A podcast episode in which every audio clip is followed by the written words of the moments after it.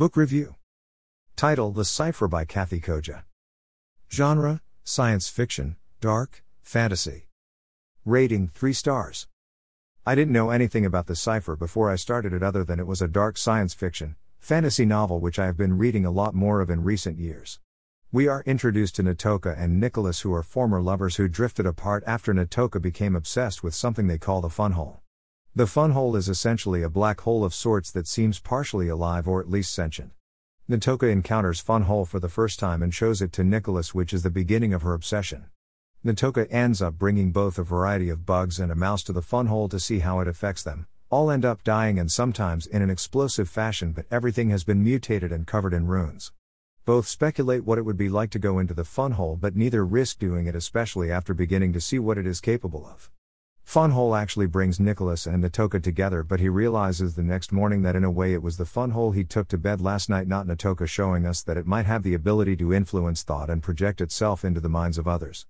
It was a particularly unique or interesting opening to the novel, but I was intrigued and can't wait to see what happens with Funhole and these characters. Natoka's experiments surrounding the funhole are getting worse in Nicholas' eyes, but he helps her whenever she asks for it because of his confused feelings for her. Eventually, she asks him to steal a camcorder from the place where he works so they can film inside the funhole, and he does even though he knows it is the wrong thing to do and they shouldn't be messing with whatever the funhole is. After they film the funhole, they return to Nicholas' place to watch it, and it is one of the strangest things either of them has seen. But very soon, Natoka becomes obsessed with it, rewatching it constantly and falling under its spell almost like she is possessed by the funhole. Things get even worse when Nicholas wakes in the middle of the night to find Natoka gone, and he knows she has gone to the funhole, so he races there to prevent her from doing something stupid. By the time he arrives, he sees Natoka preparing to throw herself into the funhole and he acts to save her life, restraining her and even been bitten and shoved by her. However, during the struggle, Nicholas' hand drops into the funhole, which leaves him with a strange hole in the palm of his hand. The hole doesn't hurt despite its constantly weeping, and he realizes pretty quickly that the hole acts like a miniature version of the fun hole in his hand and does his best to keep it covered and ignore it. But as it blackens and the effect it is having on him worsens, it seems like Nicholas is losing his mind. Things get even stranger when Nicholas and Natoka have an argument, and she begins telling someone else about the fun hole, and they come to Nicholas because, according to Natoka, the fun hole isn't active without him being present. At first, Nicholas refuses to believe her, but when the trio head there, he decides to play around the funhole to prove them wrong, only for both of them to claim that he was levitating in the air, which he also denies. However, as he seems to be able to do more and more strange things around the funhole, he begins to think that the funhole infected him with a small part of it, which is why he is able to do these things. This obviously takes a massive toll on Nicholas' sanity, and he does even sticking his hand into the fun hole again, which only enlarges the hole in his palm. Realizing this, he decides to get as far away from the fun hole as he can by staying with a friend, Nora.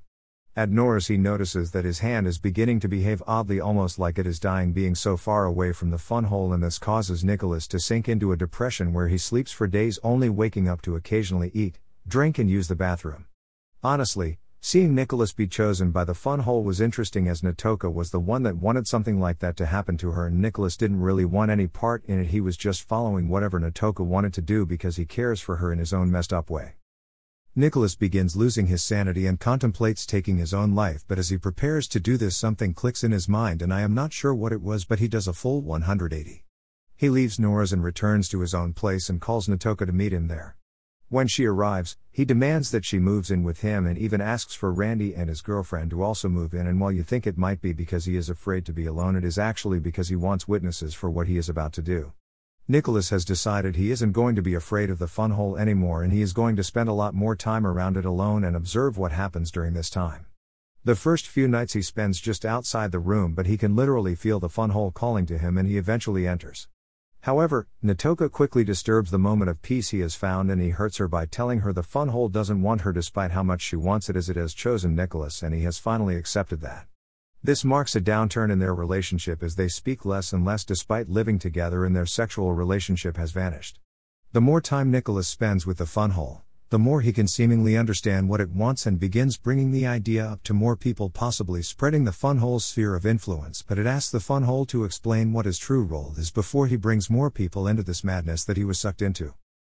While I was hoping for some clarity on what was happening, it never really came. The experiments Nicholas and Natoka perform on the funhole got bigger and more elaborate, and there is a huge amount of body horror, but it leaves you with the question what did it all mean? Due to this, there doesn't seem to be any rhyme or reason to this book, but considering it as a reprint after being out of print for 30 years, it really fits the horror style of the 80s 90s and reminds me a lot of Stephen King's early work, where it is designed to make you question your own sanity as well as the sanity of the characters. The cipher was the literal embodiment of a psychedelic trip and not the good kind, and personally for me it was a wild ride, but I just would have liked a bit more substance behind the horror. Buy it here. Paperback slash hardcover, Amazon.co.uk, Amazon.com. Kindle edition, Amazon.co.uk, Amazon.com. I received this review copy from Edelweiss.